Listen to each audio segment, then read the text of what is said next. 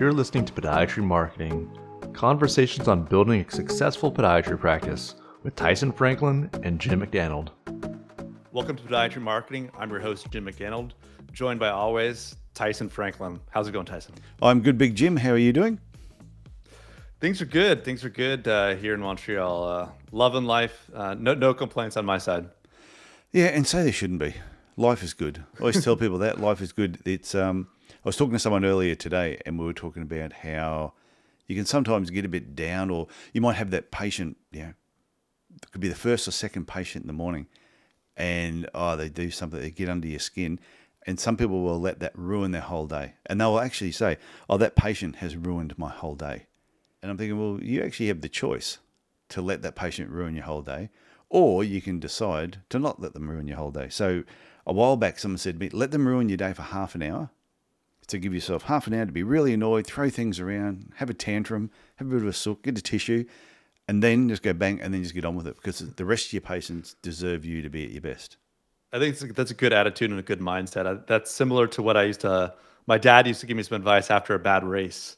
You know, you can be mad at yourself for a couple hours after your bad race, but then it's off to the next thing, or you can't just uh, you can't focus on that, or just going to take things over. So I, yeah. I, like I like that advice. Yeah, and they say that it's about uh, elite athletes in all areas. Doesn't matter what they're doing, they can take the loss, take it on board, and be upset about it for a very short period of time, and then they just move on. Okay, I've got to start training again.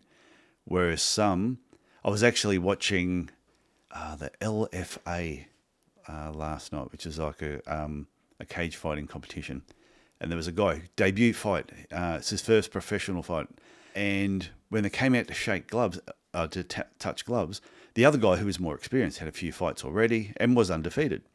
So this amateur who's now pro comes out there. You can see just had this attitude and this swagger in his walk. When it came to touching gloves, he wouldn't touch the other person's gloves. And he was also the favourite to win based on all his amateur fights. Anyway, he got smoked. he got choked out in the first round and lost. He was so shitty. Yeah, normally when that happens, the ref breaks it up. They celebrate with the team. Then they both come over and they sort of like hug each other. No, refused. In fact, he just wanted to start throwing punches again.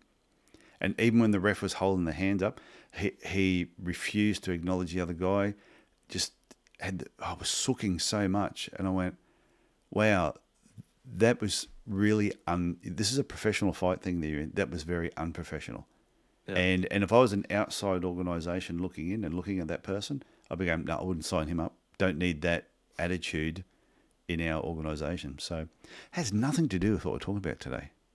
No, it doesn't have anything to do with it, but I think it's fun to get these little anecdotes and kind of uh, see the listeners can hear how we address certain problems when things come up, and maybe they can, you know, take it or leave it if it's something they want to kind of institute into their own practice or their own lives. So no, I, lo- I love hearing these little stories. But well, I um, think it's important how, how you how you work day to day and how you deal with certain situations. You realize it's not just you dealing with it; your team are, are watching you.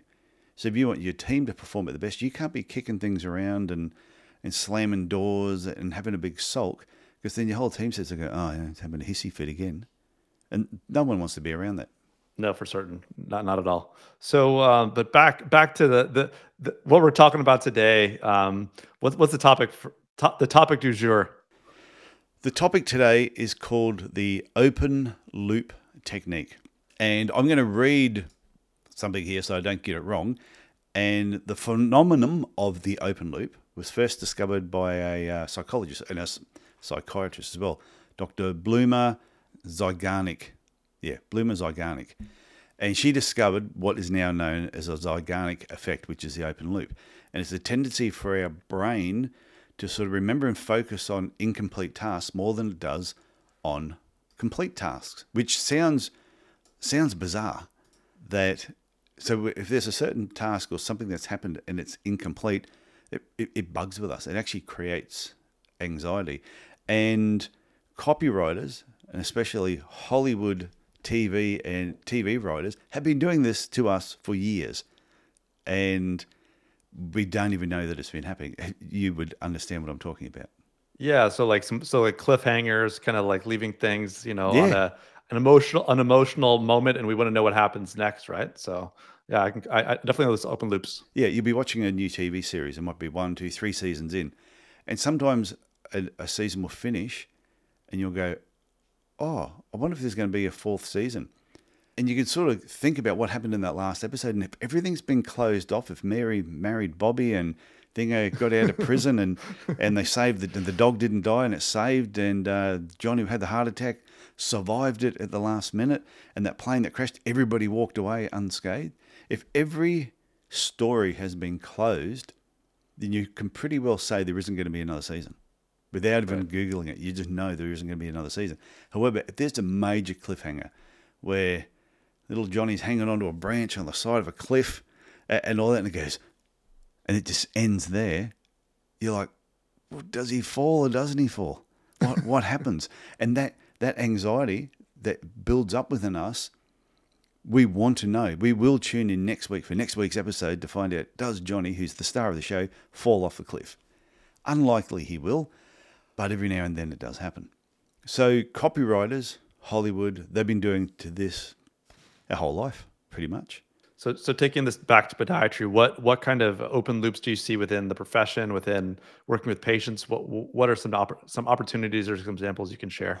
I reckon one of the biggest things is, and this is where I feel new graduates, or if you've employed somebody new, where they make their biggest mistake, is the patient comes in, they've got problem X, and the podiatrist, with all their knowledge, gives them everything, just dumps every instruction, exercise bit of information about gives them handouts. Just the patient walks out and they couldn't possibly have a question because they have been told everything. They might walk out totally confused, but they've given them absolutely everything. And there's no reason for that patient to come back because what are you going to do with, or what are you going to tell them next? Because you've already told them everything. And whereas I think the better approach is a patient comes in with problem X, and there might be five things you want them to do. And you can actually say to the patient, there's five things that we need to address with this particular problem. I'm going to show you the first two today. And you show them the first two. Again, I'm going to get you back next week. We'll see how that's going. And when you come back, uh, we'll talk about the, the next three steps. The patient's like, oh, I've now created curiosity. They're wondering what are the next steps because people don't like missing out. No, for sure. They don't want to miss out, but I think there's also a benefit uh, to this system, or you know, the way you communicate this to patients, where you're not overloading them as well, right? It's kind of a stepwise process. It's, Yeah. it's this thing, this thing. If you, if you, like you said, if you tell them everything on the first visit, it's all going to be this way, or you just dump everything onto them that first visit, it can be a bit overwhelming for the patient. Not only just like you know, cognitively trying to figure out what's going on with their diagnosis, but then now they have all these tasks that you assign them to do and maybe they weren't ready for that. Uh, but also, it may not be as effective, right? We don't know, you know, if an injection is going to work for one person here and then an orthotics going to work for another person here. There's no cookie cutter recipe to what we're doing. So this kind of stepwise or this, you know, this open loop provides kind of them to remain uh, kind of you to build trust over time with the patient as well to make sure that you're exploring all the different options they have for their care. Yeah, and it's probably to think of it, we've all been at a conference or an event, maybe it was a, a business type event. And as you go into the break, the speaker will say, Oh, and by the way, when you come back, I'm going to show you the seven ways to do such and such, or the 10 best ways to do this with your patients. So when you're during the break, you go, Oh, I can't wait to get back in there and find about the seven ways or the 10 tips for doing certain things. It's, it's happened to us throughout our whole life. And you've got to realize that if you were going out on that break and he said, Oh, and by the way, before you here's a sheet with the 10, 10 tips that you need to do with your patients. You go out there, you go, Oh, I've, I've got the 10 tips. I'm going to extend my lunch break. I'll come in late. So there's, there's not the curiosity or reason to sort of come back. And I think with your patients, you could give them a list of the five ways to treat problem X. If they've got those five ways in front of them, and you, even if you only do one way today or two ways today, if they already know what the other three are, well, there's there's no curiosity on coming back. But if you tell them there's five, give them two, and then say, when you come back, I'll explain the rest. Win, lose, or draw with how, however the treatment went, they are going to want to come back to know and get more information.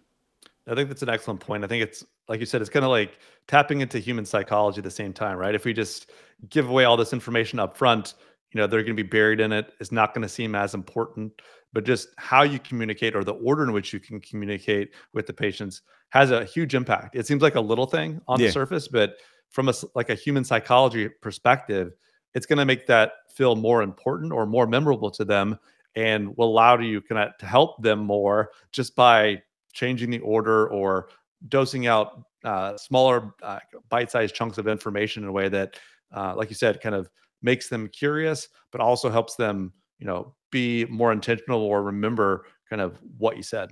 Yeah and you can combine uh, on previous episodes we've talked about storytelling and micro storytelling Dave Frees a friend of mine he does this better than anybody else.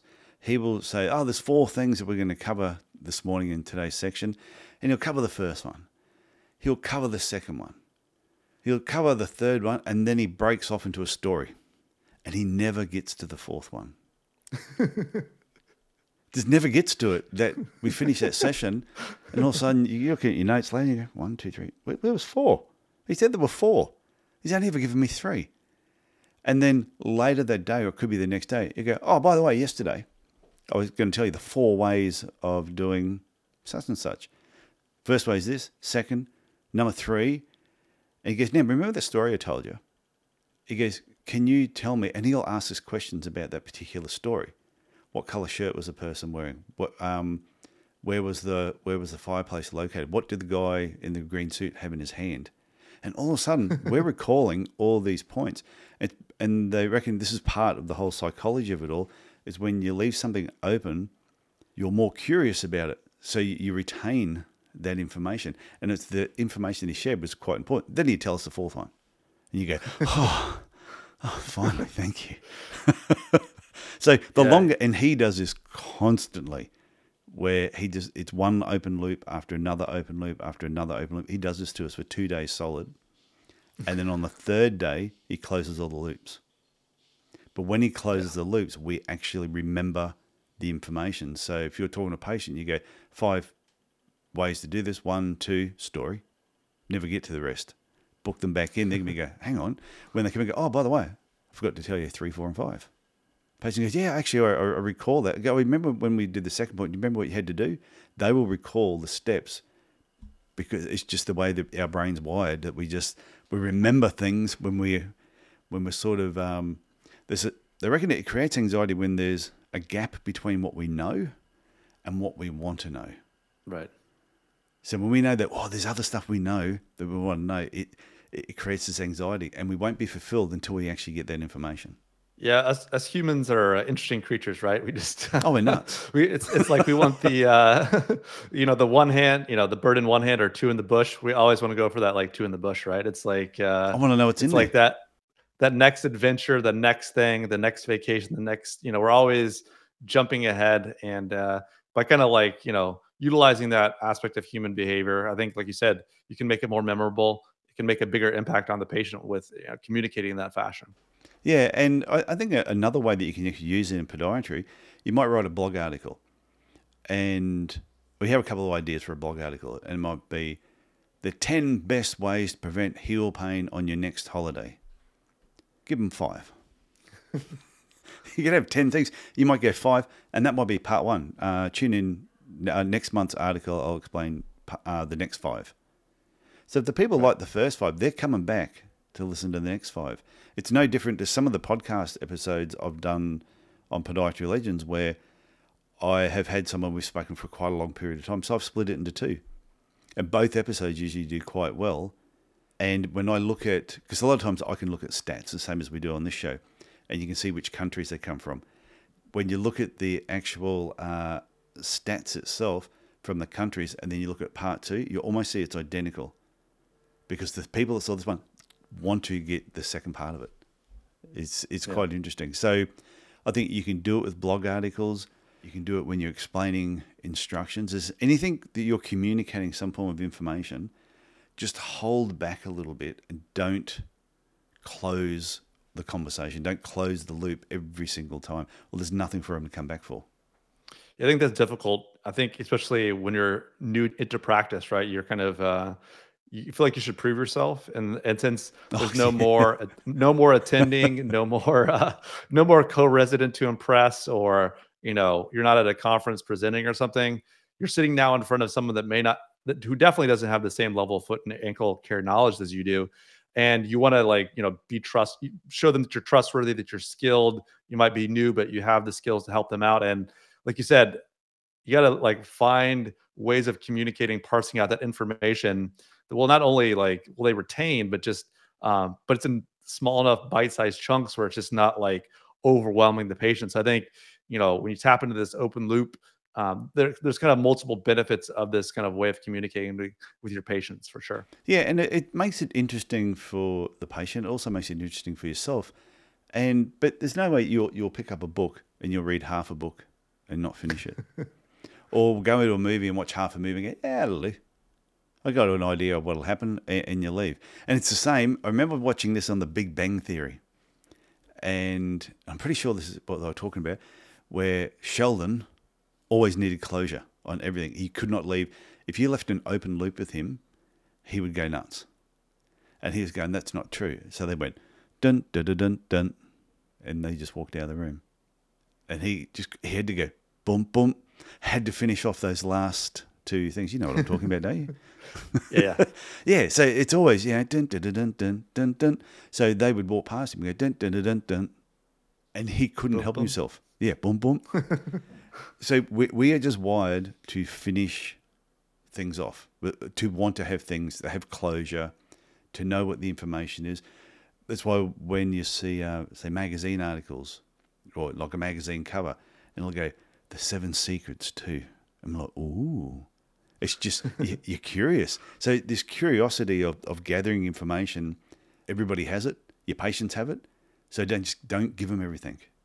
Give them enough to keep them curious to coming back. And if you do that over a period of time, one that you're going to get a lot better results with your patients as well. No, I think there's definitely some some learnings there uh, by this form of communication. Uh, I definitely like those examples. It definitely is something that I, you know, I think once once you you know learn form different forms of communication, something you're always kind of finding what is that way to approach a patient that's going to deliver the most impact. Uh, you know, not only for their care but just for you uh, as in your private practice. I think that's a a great technique and a great kind of way to um, you know, like I said, parse out that information to patients in a in kind of a bite-sized chunks that you know keeps their interest and you know makes things resonate with them as opposed to just kind of dumping tons of information on them that's not gonna you know they're gonna forget it tomorrow. So And some podiatrists I know may think, oh, but isn't this being you know, manipulative? That you're trying to manipulate them to come back and do certain things. Yes, but all communication has some form of manipulation in it. And some people go, oh, no, I never manipulate anyone. And I always say, have, you- you know, have you ever told anybody a joke? If they go, yes, did they laugh? Yes, you manipulated them. you did something to get a reaction out of them. So telling a joke made them laugh. That was what you were trying to do. You manipulated the situation. This is no different. So people, there's this difference between, yeah, it's it's your intent, which is the important part. If you're trying to manipulate people for evil, like KAOS, remember Get Smart? Did you ever watch Get Smart on Yeah, yeah. TV? Yeah. so you can either be, you can either use your powers for good or evil. So if you're if you're using forms of manipulation, but with good intent, there's nothing wrong with it. If you're doing it for an evil intent or you're trying to con somebody into something, then no, you shouldn't be doing it. for certain, for certain. Yeah, and that's that's the part when it comes to communication or getting better at communicating with patients and people in general. That yeah, not just podiatrists, but some people put these like walls up that they don't want to learn anymore because they think they're trying to harm people. Only bad people harm people. Good people will never harm people. No matter what they read and what they learn, they will only ever use it for good good intentions.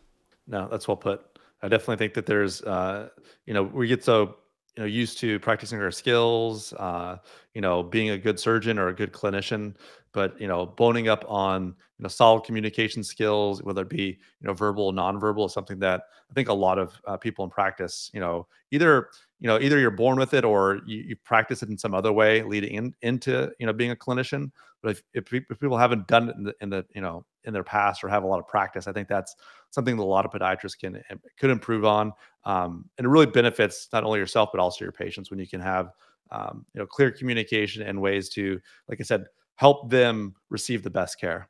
Yeah. So, Jim, I have nothing else on this topic to talk about, Oh, we could talk for hours, Well- but I won't.